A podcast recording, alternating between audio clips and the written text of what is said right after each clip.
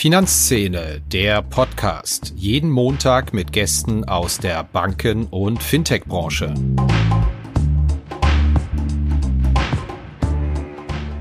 Nein, ich habe mir vor vier Wochen die Kovic-Karte meiner Sparkasse Köln-Bonn geholt und musste allerdings äh, dafür die alte kaputt gehen lassen, sonst hätte ich sie nicht vorab bekommen.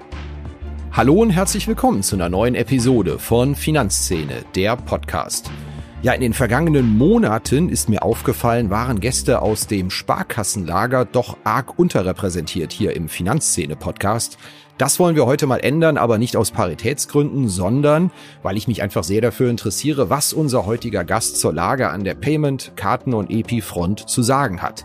Es ist Joachim Schmalzel. Er ist seit 2016 geschäftsführendes Vorstandsmitglied des Deutschen Sparkassen- und Giroverbandes und auch Vorsitzender des Verwaltungsrats der European Payments Initiative, kurz EPI. Damit liegt natürlich auf der Hand, was die wichtigsten Fragen sind, über die wir uns unterhalten. Wann kommen denn bei der EPI marktreife Produkte? Wie genau muss man sich das vorstellen? Wie läuft das technisch? Und natürlich auch, wie will man überhaupt Kundinnen und Kunden davon überzeugen, EPI Wallet-Lösungen einzusetzen für Peer-to-Peer-Zahlungen, für Bezahlvorgänge generell, weil für all das, was die EPI macht, da gibt es ja da draußen auch schon andere Lösungen. Ja, ich freue mich, dass Joachim Schmalzel die Zeit gefunden hat für unseren Podcast und wünsche Ihnen viel Spaß.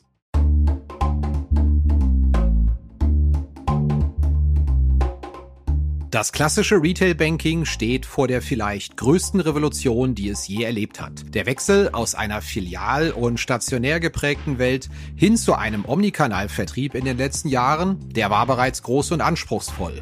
Und noch immer sind nicht alle Hürden genommen und jedes Institut auch in einer omnikanalen Welt angekommen. Doch jetzt kommt mit hoher Geschwindigkeit der nächste große Schritt.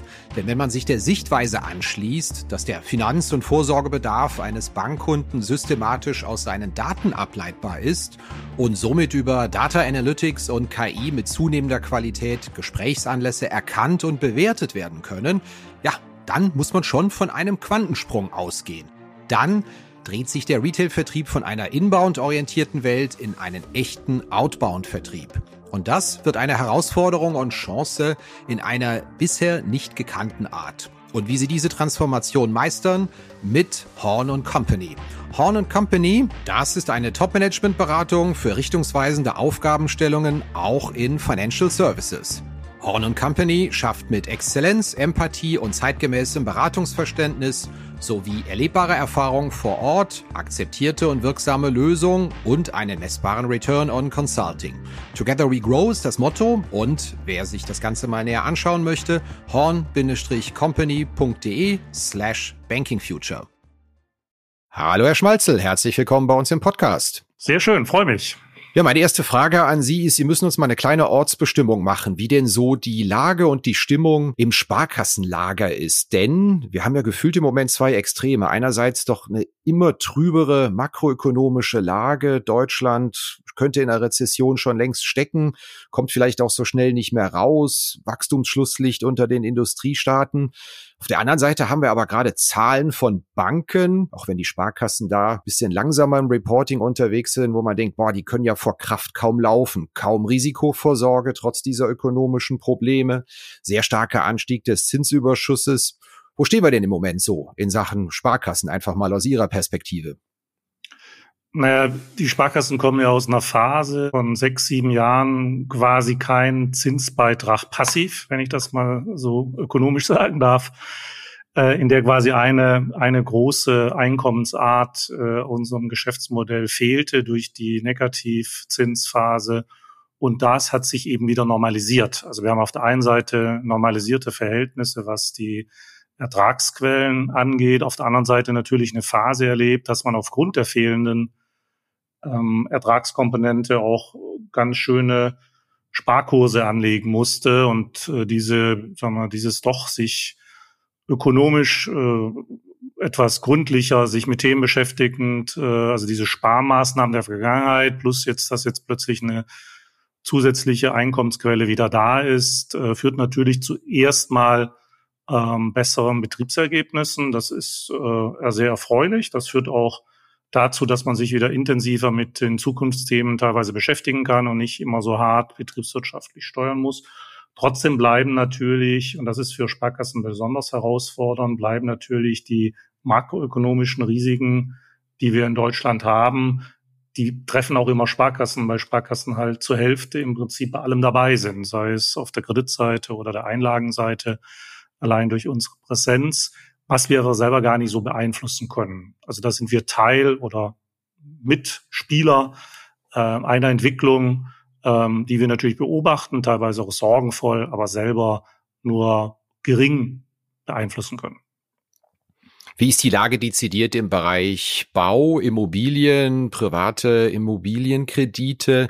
Ich weiß natürlich, dass Sie für den DSGV immer nur Durchschnittswerte oder akkumulierte Werte sehen von den Sparkassen. Trotzdem ist das ja ein Segment, wo man das Gefühl hat, da braut sich auch ganz schön was zusammen. Projektentwicklerinsolvenzen, die Finanzierungsfähigkeit von Immobilienkäufern durch die Zinslage stark eingeschränkt. Sehen Sie das noch beruhigt auf dem Weg zur Normalisierung oder treibt Sie das auch um gerade? Ja, das ist immer, also wenn Pläne nicht aufgehen, dann und, und Investitionen, zum Beispiel von Bauträgern nicht aufgehen, ist das immer äh, erstmal schwierig. Aber so von der Gesamteinwertung sagen wir, wir sind im Prinzip wieder im Jahr 2011, 2012 bei den Volumen. Das heißt, die extremen Boomjahre, die auch sehr stark durch die Zinspolitik der EZB getrieben war, diese extreme Boomphase und Verlagerung von Assetbildung hin zu Immobilien, mit einem sich selbst finanzierenden Modell fast von Immobilien. Jeder hat ja geglaubt, es wird immer teurer, immer besser, man kann immer weitermachen. Das hat sich jetzt normalisiert. Deshalb würden wir sagen, so, so werten wir das auch ein. Wir sind in der Nachfrage und im Angebot wieder ein bisschen auf 2011 zurück in einer Normalphase. So passt es eigentlich auch für eine normale Zinsphase. Deshalb würden wir sagen, ja, wir spüren den Trend, wir spüren den Rückgang, aber es führt eigentlich dazu, dass wir wieder in Phasen normaler Entwicklung von Assetklassen und auch der Assetklasse Immobilie zurückkehren. Es ist der Dreh- und Angelpunkt für vieles, was im Immobilienbereich passiert, ja die Zinslage. Wir glauben rausgelesen zu haben, dass nach jahrelangen Forderungen nach höheren Leitzinsen durch die EZB sich die Tonalität auch im Sparkassenlager auch in Form ihres äh, Präsidenten Herrn Schleweis ein bisschen geändert hat. So nach dem Motto, oh, jetzt muss man aber mit den nächsten Zinsschritten doch mal ein bisschen vorsichtig sein und sich die Daten anschauen. Haben wir das richtig interpretiert? Na, die, die EZB sagt ja selber, das wird ja auch von anderen verkündet, sie will die Zinsen so lange steigern lassen, bis sie eine echte Reduzierung der gesamtwirtschaftlichen Nachfrage feststellt. Die Frage ist, ähm, ob wir alle eine Reduzierung der gesamtwirtschaftlichen Nachfrage überhaupt haben wollen. Denn das heißt ja de facto, wir bekommen ein Negativwachstum. Und diese ausbalancieren zwischen, ähm, was will man aus äh, Sicht der EZB in der Zinspolitik erreichen und welche Indikatoren nimmt man dafür, dass genug ist oder nicht genug, die Konsequenzen dieses Handelns, ja, das muss man halt gesamtheitlich im Blick haben. Und wir finden eine, also wir hätten besser früher angefangen mit der Zinssteigerung, das war eine klare Forderung. Und ob man wirklich so lange warten muss, bis die gesamtwirtschaftliche Nachfrage negativ ist, das muss bewertet werden. Wir sind da jetzt auch nicht derjenige, der es besser weiß. Wir finden nur, äh, dass es schlecht ist, sich dann darüber zu beklagen, dass plötzlich die kreditwirtschaftliche Nachfrage zurückgeht, weil das scheint ja ausdrücklicher Wunsch der EZB zu sein, nämlich so lange möchte sie die Zinsen steigen lassen nur uns die Schuld zu geben, dass wir weniger Kredit vergeben, Kredite vergeben, und auf der anderen Seite aber eine Politik zu fahren, die genau das fordert, das ist ein bisschen inkonsequent und darauf haben wir ein bisschen aufmerksam gemacht.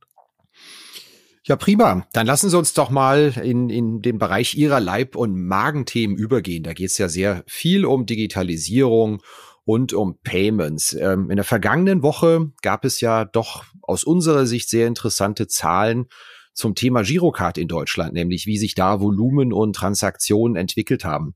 So muss ich zugeben, auch bei uns bei Finanzszene erschien ja schon der ein oder andere kritische Bericht, Hinweise darauf, dass das Wachstum sich da doch deutlich abgeflacht hat, was den Einsatz der Girocard angeht, wo Kritiker immer sagen, antiquiertes System, nicht richtig online-fähig, nicht richtig auslandsfähig perspektivisch. Alles ein Problem, aber dann plötzlich wieder Volumen plus 11 Prozent, Transaktionen plus 15 Prozent. Das war doch im ersten Halbjahr dafür, dass das Produkt eigentlich häufig kritisiert wird. Das waren doch richtig, richtig fulminante Wachstumszahlen. Wo kommt das Wachstum denn da eigentlich her noch? Ich glaube, die, die Girocard ist eben die Karte des alltäglichen Bezahlens und äh, das wird sie immer, da wird sie immer häufiger genutzt und ersetzt eben die Bargeldzahlung überall da, wo es für Kunden einfacher ist, das zu tun und das eben immer stärker in der Breite und eben auch immer bequemer. Man braucht oft gar keine PIN mehr, man kann es in seine Mobilgeräte integrieren, man hat mehr Sicherheit, dass das auch immer klappt, äh, dieses Zahlen. Deshalb wächst es quasi mit dem Alltagsverhalten der Kunden mit. Die Zahlen sind schön. Das vergleicht ja erstes Halbjahr zu erstem Halbjahr in den zwei Jahren. Und äh, wir wissen allerdings nicht, ob andere nicht auch weitere Steigerungen haben. Also deshalb ist es immer die Frage, ähm, gegen was bewertet man dieses Wachstum? Wir freuen uns, weil es äh, erstmal heißt, die Kundennachfrage und gerade die Transaktionen freut uns besonders. Die Kundennachfrage ist da. Und Sie sagten ja antiquiertes System. Wir haben ja auch in der deutschen. Das habe ich Kritikern so in den Mund geschoben, antiquiertes System. Wissen Sie, journalistischer Trick. Man führt, irgendjemand hat irgendwas gesagt, das sei antiquiert, ja. Genau. Also wir, äh, erstmal die Kunden äh, nehmen wir wahr, sehen das nicht so, sondern die nutzen sie halt alltäglich. Man muss sich ja auch nicht äh, darüber Gedanken machen, ähm, ob man sie nutzen kann oder nicht, weil sie, sie funktioniert ja eigentlich fast immer. Und wir glauben halt diese, dieses Integration in das echte Alltagsleben der Menschen und die, die Nischen jetzt auch nochmal ausleuchten, wo wir halt vielleicht Akzeptanzprobleme hatten, dass wir da rangehen. Auch die technische Weiterentwicklung in weitere Felder führt halt dazu, dass immer mehr Händler und Kunden sagen, ja, das ist das richtige System. Zum Glück gibt es das.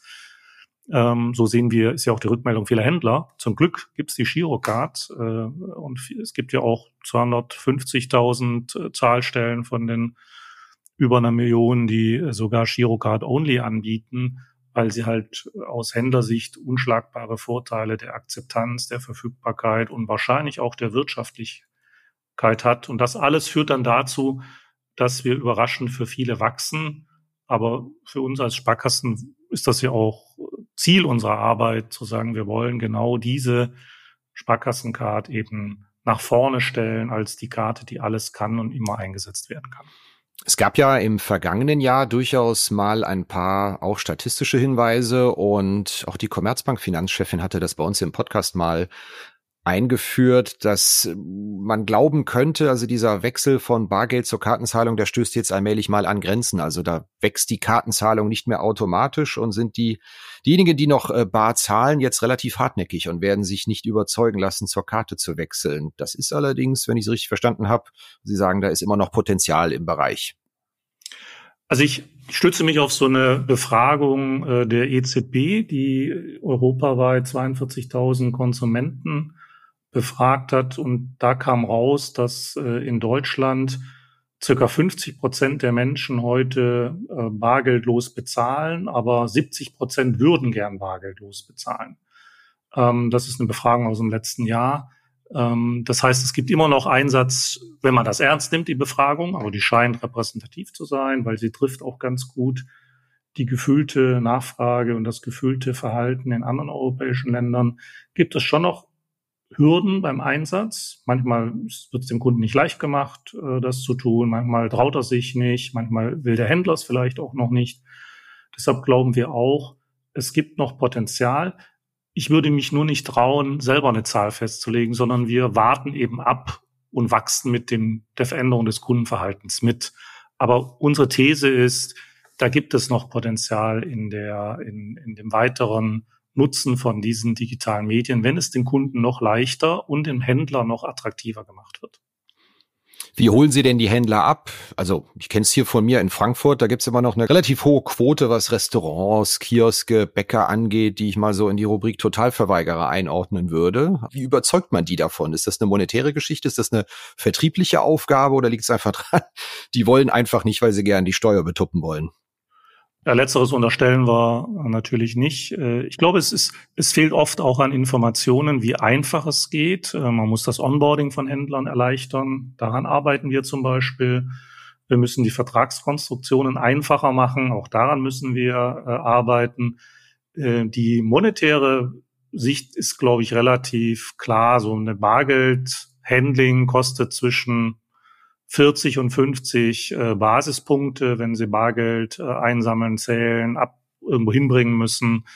Da gibt's auch schöne äh, Kostenstudien zu. Und das bargeldlose Bezahlen ist je nachdem, mit welchem Instrument Sie machen und auf jeden Fall mit der Girocard ein preislich attraktives äh, Modell, auch für Händler, so dass wir schon glauben, dass wir hier noch Raum für weiteres Wachstum haben. Aber es braucht halt Erklären. Man muss es deutlich machen und man muss den Umstieg einfacher machen im Onboarding der Händler, in den Vertragskonstruktionen und auch in den Gebührenmodellen. Also sprich, es ist noch ein relativ bürokratischer Eck zu sagen, ich nehme das jetzt an, die Verträge, die unterzeichnet werden müssen, die, die Kontoabwicklung, die Terminals, die Nutzung des Service, Sie meinen, dass das, der Prozess muss noch vereinfacht werden? Ich würde sagen, da gibt es noch Raum für Verbesserungen. schon gut, aber ähm, das ist noch nicht so, dass es für unser Stichwort ist immer Susis Wollstube, ja, das ist so der, der, den wir vor uns haben, dass wir die Vorzüge dieses Modells äh, deutlich genug rübergebracht haben. Da muss noch dran gearbeitet werden, ja. Ach, das heißt intern, wenn es Schulungen gibt, wie kriegen wir das hin? Susis Wollstube äh, muss überzeugt werden, künftig die Girokarte anzunehmen, ja. Das ist einer der Modelle, ja, ist jetzt ein bisschen umgangssprachlich, aber wir haben eben verschiedene Typen von ähm, von Kunden äh, auf der Händlerseite vor uns und das ist eben der schwierige. Wie kriegen wir jemanden, der so ein ein, zwei Mann Betrieb hat, wie kriegen wir den überzeugt, dass das für ihn auch sinnvoll ist? Der hat vielleicht nicht so viele Transaktionen, der will vielleicht nur einen geringen Basispreis bezahlen, der will transaktionsorientiert bezahlt bekommen. Wie kriegen wir das wiederum wirtschaftlich abgewickelt? Das sind schon Fragen, mit denen wir uns auseinandersetzen. Denn wir müssen ja auch wieder den Vertriebsapparat irgendwie organisiert bekommen. Deshalb braucht so Typen an, an Akzeptanzstellen und das ist eine davon, mit denen wir uns beschäftigen. Ja, letztes Themenfeld, bevor wir äh, mal rüberschwenken auf das Thema EPI und die Zukunft von EPI in Deutschland und Europa. Ich muss Ihnen jetzt mal ein ganz schleimiges Kompliment machen, was das mögliche Ende von Maestro ab 2027 angeht und wie man die Girocard zukunftsfähig macht mit einem Co-Batch-System von Mastercard oder Visa. Da habe ich ja den Eindruck, von allen Bankengruppen waren die Sparkassen die, die am frühesten dran waren und das am aggressivsten vorangetrieben haben. War das Zufall oder hatten Sie da internen Visionär gehabt, der gesagt hat, oh, das nutzen wir jetzt mal hier richtig für einen Push, äh, eine Co-Batch-Lösung zu machen und die Girocard zukunftsfähig zu machen? Nee, den, den haben wir nicht, also den äh, Visionär, sondern wir haben aus ganz anderen Motivationen äh, dieses Co-Batch vorangetrieben. Die Motivation war, die E-Commerce-Fähigkeit der Girocard zu erhöhen und das war mit dem Maestro-Vehikel einfach nicht möglich. Und äh, Mastercard hat uns auch gesagt, das werden wir nicht in die E-Commerce-Fähigkeit weiterentwickeln. Und sag mal, wenn man dann ein bisschen nachdenkt und sagt, naja gut, das Vehikel, was wir dazu nutzen, kann es nicht, ein anderes von Mastercard kann es aber, war das für uns der ausschlaggebende Moment zu sagen, wir möchten unseren Kunden immer einfach überall bezahlen ermöglichen mit der Sparkassencard. Da ist Maestro am Ende seines Lebenszykluses und wir wollen auf ein moderneres Verfahren wechseln. Deshalb haben wir diese Strategie immer unter dem Punkt gesehen, wir wollen, dass unsere Kunden die höhere Funktionalität erhalten und haben deshalb diesen Wechsel schon vor vier Jahren vorbereitet. Das braucht immer ein bisschen bei uns. Deshalb müssen wir früher anfangen als andere äh, in, der, in den strategischen Überlegungen. Und die Kündigung von Maestro, die war jetzt für uns gar kein ausschlaggebender Punkt. Äh, das, das lässt sich nur geschickt miteinander verbinden. Aber unsere Intention war eine rein strategische vom Kunden kommende äh, Strategie. Und äh, da passte das auch rein. Aber aus meiner Sicht auch klar, wenn ein Vehikel wie Maestro nicht weiterentwickelt wird in die Zukunftsthemen, dass dann auch die Frage der Endlichkeit vor Maestro zu stellen war. Das dürfte eigentlich keiner überrascht haben.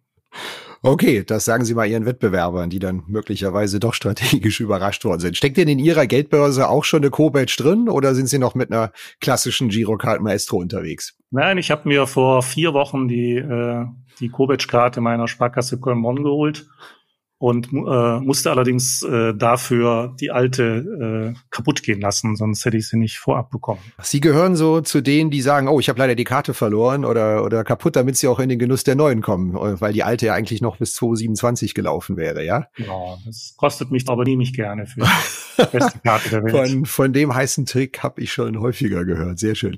Ja, dann lasst uns den Bogen mal zum Thema EPI schlagen in dem Zusammenhang. Der Zusammenhang ähm, mit der Girocard und den nationalen Schemes, der ist ja ganz offensichtlich. Da soll eine, eine europäische Zahlungslösung kommen. Die soll sogar sehr schnell kommen. Ähm, die Dinge werden ja schon Ende 2023, Anfang 2024 Pilot beziehungsweise marktreif. Was haben Sie im Bereich EPI, wo Sie ja selbst auch administrative Verantwortung haben, vor? Vielleicht können Sie das unseren Hörerinnen und Hörern einfach nochmal erklären. Was, was ist, sind die nächsten Schritte von EPI? Haben ja bestimmt nicht alle das in jedem Detail verfolgt. Ja, erstmal versuchen wir gemeinsam ein Zahlungssystem und eine Wallet zu bauen. Also die zwei Elemente und das Zahlungssystem basierend auf äh, Echtzeitzahlung, nämlich SEPA Instant Payment als technischen Standard. Darauf basierend aber ein echt funktionsfähiges äh, System mit Rule und Regulations, mit Anwendungsfällen, mit einem breiten Funktionsspektrum, ähm, beginnend mit P2P, aber auch E-Commerce und äh, POS. So, das ist die Zielsetzung und wir machen das in Stufen. Wir werden dieses Jahr im Dezember mit dem P2P POC starten zwischen Deutschland und Frankreich und werden dann im äh, zweiten Quartal nächsten Jahres ähm, und äh, stufenweise dann also mit P2P ganz rauskommen und dann in weiteren Stufen mit POS und E-Commerce, äh, Entschuldigung, erst mit E-Commerce und dann POS und dieser Rollout, diese, dieses nach und nach Umsetzen ist auch schon finanziert, so dass auch die Händler und die Endkunden sicher sein können, dass wir das auch machen werden. Äh, wir haben uns das vorher gut überlegt und haben auch ein Grundkonstrukt zusammengepackt, ähm, bei dem wir auch sicher sind, dass wir das in dieser Ausführung und mit dieser Wucht auch in Europa platzieren können. Das heißt also, sobald das Produkt marktreif ist, dann kann ich mir die, die EP-Wallet holen und dann kann ich auch mit den entsprechenden Verknüpfungen hingehen und sagen, Sie nutzen EP, ich nutze EP, meine Freunde in Südfrankreich nutzen EP und dann kann das Geld sozusagen hin und her fliegen, peer-to-peer, -peer, wenn wir mal irgendwas zu klären haben, richtig? Exakt, genau. Das, Sie können das, äh, wir werden zwei Varianten für Banken anbieten, entweder die Integration in die bankeigene App oder oder und, das kann jede Bank überlegen, in eine EP-Wallet. Also es wird beide Varianten geben. Die Sparkassen werden zum Beispiel beide Varianten umsetzen, aber jede Bank ist da frei, was sie tut, ähm, so dass wir mit möglichst mit relativ schneller Verbreitung rechnen, weil schon allein die bankeigenen Apps ja eine sehr schöne Verbreitungsbasis von Funktionalität sind. Ja, prima. Wir sind schon bei der Hälfte des Podcasts angekommen. Wir müssen uns gleich natürlich noch weiter unterhalten über die zentrale Frage, wie will man denn überhaupt Kundinnen und Kunden überzeugen, EPI zu nutzen? Wie immer in der Mitte unseres Podcasts aber eine kleine Blitzrunde und die habe ich dieses Mal richtig klein und schnell gestaltet, aber es dreht sich sehr viel ums Thema Payments. Sie haben hoffentlich Zeit und Lust? Nur zu. Was sind Sie denn für ein Bezahltyp an der Kasse? Bar, Karte, Wallet-Lösung? Fast nur Karte, immer Sparkassenkarte. Physische Karte oder Wallet-Lösung? Fast immer Wallet. Bei Bankgeschäften läuft ja so eine Demarkationslinie durch die Generation. Die einen sind noch eher Desktop, Laptop zentriert, die anderen extrem Smartphone zentriert. Sind Sie schon Smartphone zentriert oder noch die alte Desktop, Laptop, Bankgeneration? Ich bin noch der Desktop, Laptop Typ, ja. Die Girocard wird es in 20 Jahren noch geben. Ja oder nein? Auf jeden Fall. Welche Führungskraft hat Sie in Ihrer Karriere am meisten geprägt? Mein Ex-Chef beim McKinsey und auch bei der BF Bank, das war Thomas Not, von dem ich viel mitgenommen habe und dessen Einsichten und Sprüche ich heute noch immer wieder verwende. Das letzte Mal eine Bankfiliale von innen gesehen, wenn Sie nicht aus beruflichen Gründen oder dienstlichen Gründen reinmarschieren mussten, haben Sie wann? Vor sechs, sieben Jahren. Oh, hinreichend langer Zeitraum.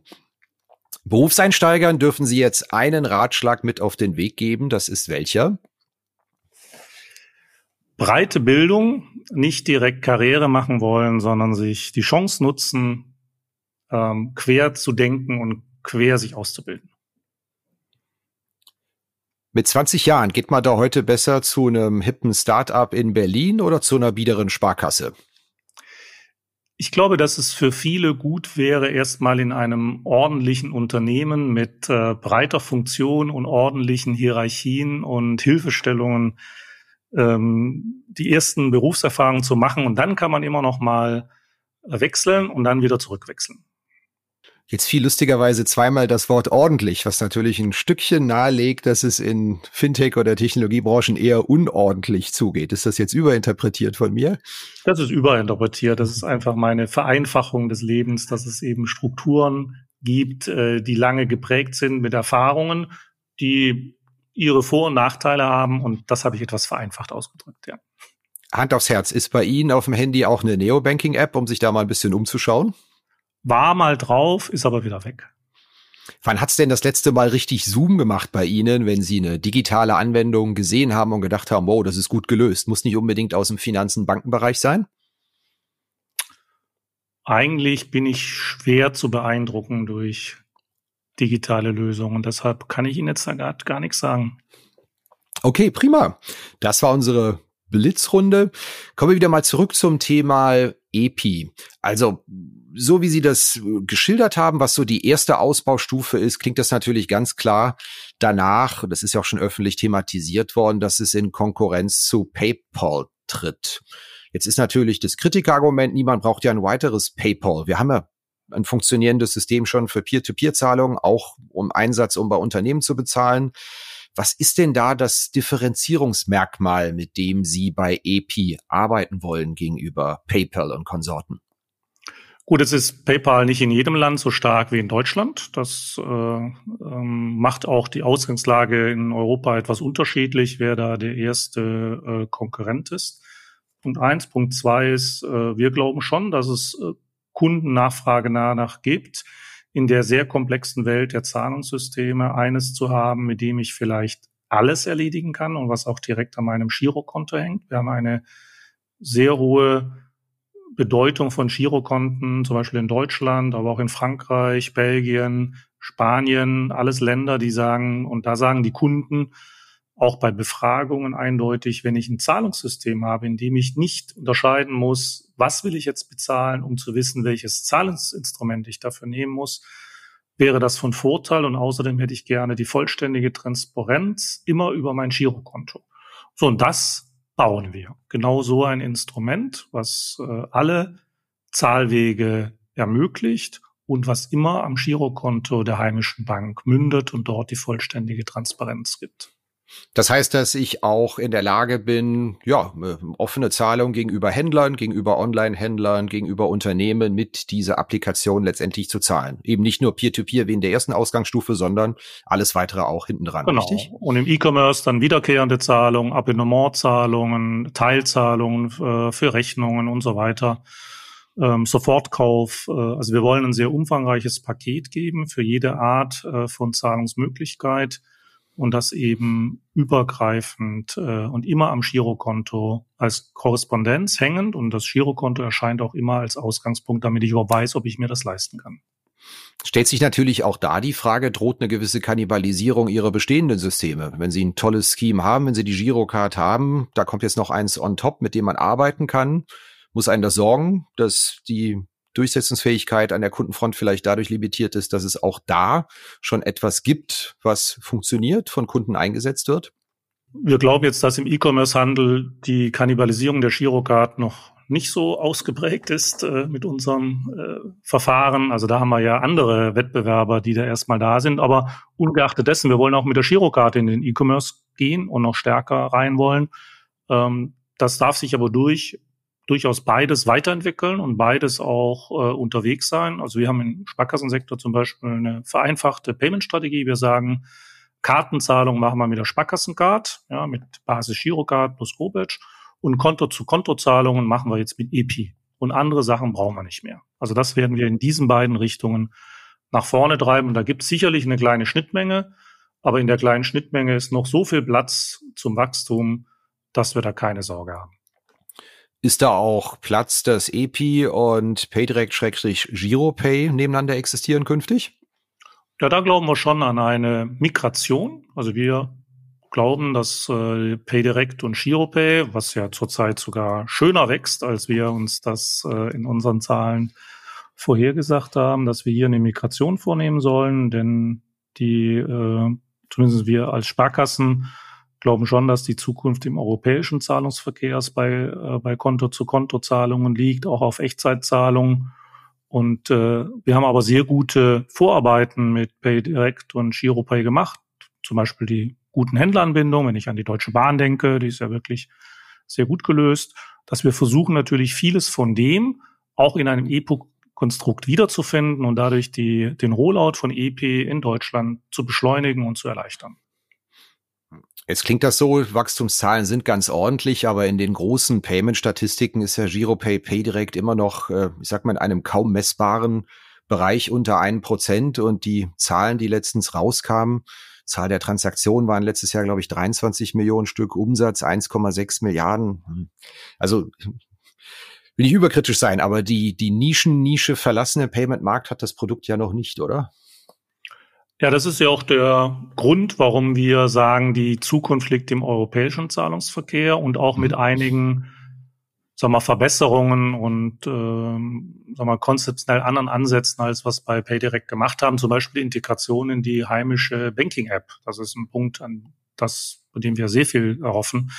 Ich wollte nur zu den PayDirect-Transaktionen sagen, also an mir persönlich liegt es nicht, das PayDirect, äh, weil ich habe noch nie mit PayPal bezahlt und ich zahle immer mit PayDirect und ich zahle bestimmt zweimal in der Woche mit PayDirect. Ähm, von daher, also man kann mit PayDirect sehr gut bezahlen, viele Kaufvorhaben äh, damit machen und äh, jetzt ist es natürlich für einen in Zahlungsverkehrsfragen äh, geübten Menschen wie mich auch manchmal leichter, das zu tun. Ähm, das kann ich mir schon vorstellen, dass es da bessere Lösungen in der Kundenconvenience ähm, geben könnte und das wollen wir mit EPI bauen. Jetzt muss ich aber trotzdem mal neugierig fragen. Was war denn Ihre letzte Transaktion? Die Bahnfahrkarte, die Sie damit gekauft Gestern haben? Gestern Abend habe ich die Bahnfahrkarte nach äh, Berlin damit bezahlt, ja. Also, Entschuldigung, wenn ich so naiv frage, aber äh, warum nutzt man dann diese Integration, wenn man da einfach seine Bankverbindung oder seine Karte hinterlegen kann und Feierabend ist irgendwie? Was, was ist das Argument, dass ich da zu PayDirect oder GiroPay, also zu PayDirect GiroPay greife, wenn ich ja schon ganz tradierte Lösungen haben, die auch funktionieren? Ja, aber die gerade in der in der Bahn-App ist ja Giropay so hinterlegt, dass sie nichts mehr zusätzlich eingeben müssen und direkt abschlussfähig sind mit zwei Klicks. Die Tatsache, dass sie technisch mit EPI doch relativ schnell, seit es diese Einigung zu dem Thema grundsätzlich gegeben hat, die Tatsache, dass sie so schnell sind, hängt ja damit zusammen, dass sie schon auf eine bestehende Infrastruktur zurückgreifen. Das ist ja dieses System, was von Ideal-Payconic kommt. Können Sie vielleicht das dem eiligen und nicht zu so tief im Thema verorteten Hörerinnen oder Hörer kurz erläutern, was Sie da technisch gemacht haben?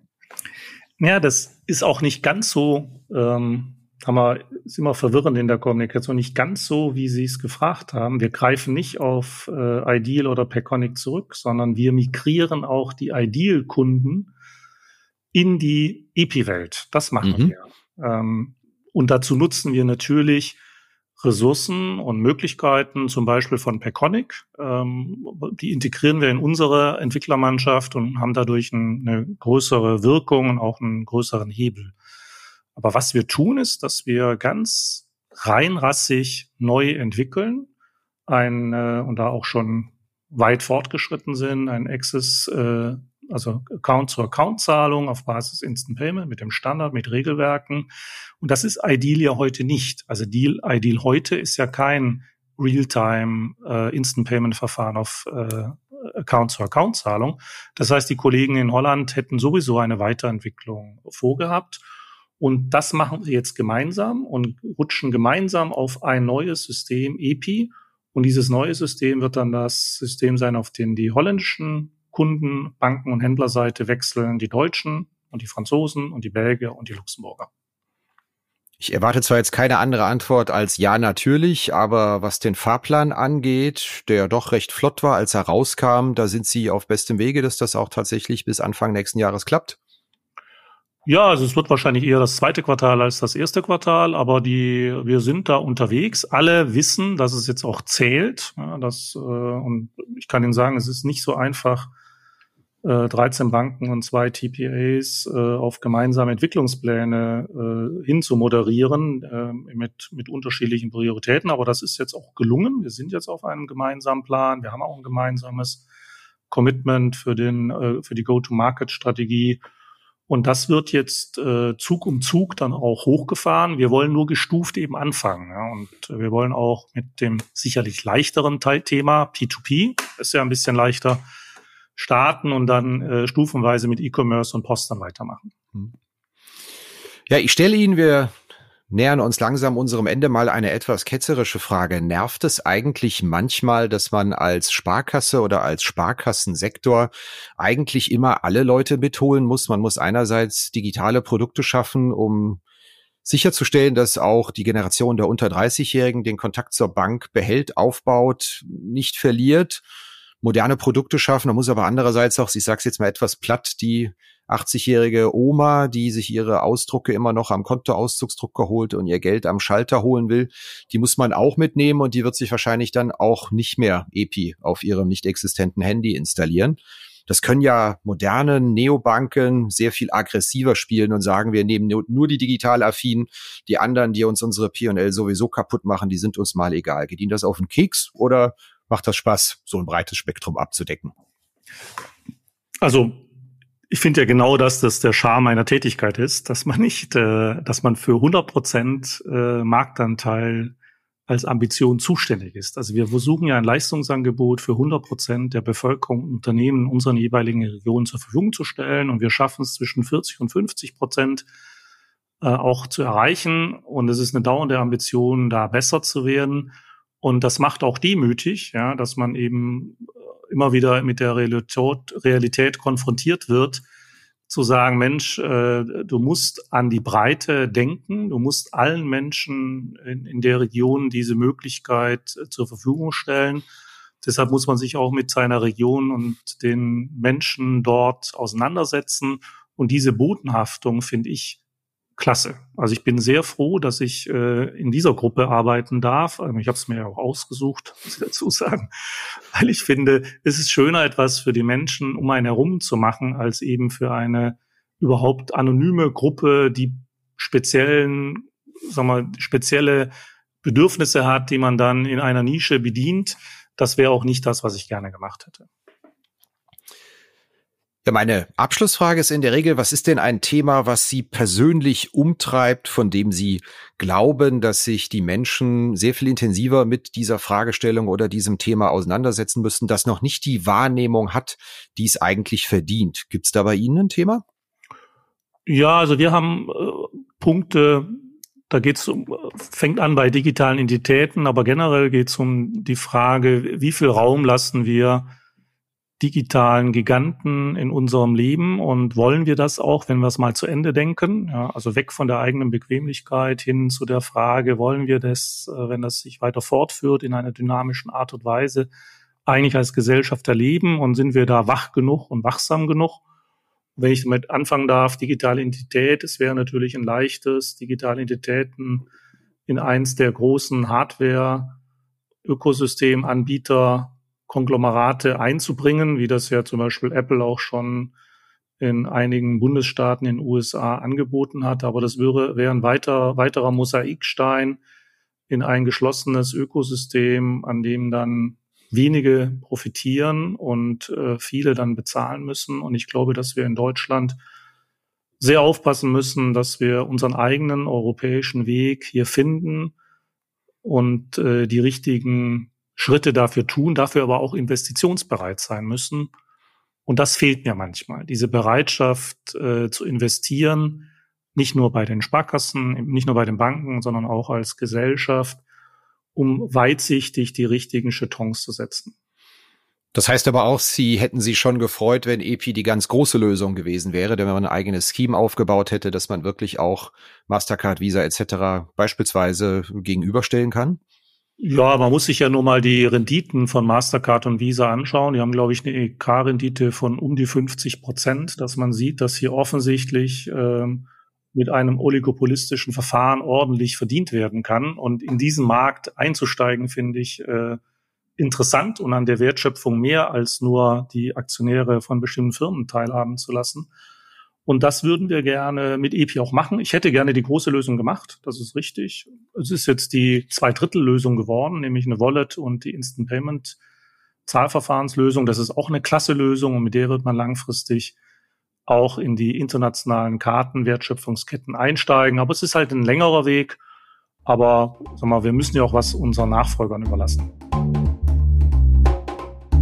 Ja, das war's wieder mit dieser Episode von Finanzszene, der Podcast. Wir sagen danke fürs Zuhören, freuen uns über Ihr Feedback unter redaktion.finanz-szene.de. Kontaktmöglichkeiten auch über Threema in den Notes zu diesem Podcast. Vielen Dank. Redaktion und Host Christian Kirchner. Coverdesign Elida Atelier Hamburg. Produktion und Schnitt Podstars bei OMR Hamburg. Musik Liturgy of the Street von Shane Ivers www.silvermansound.com.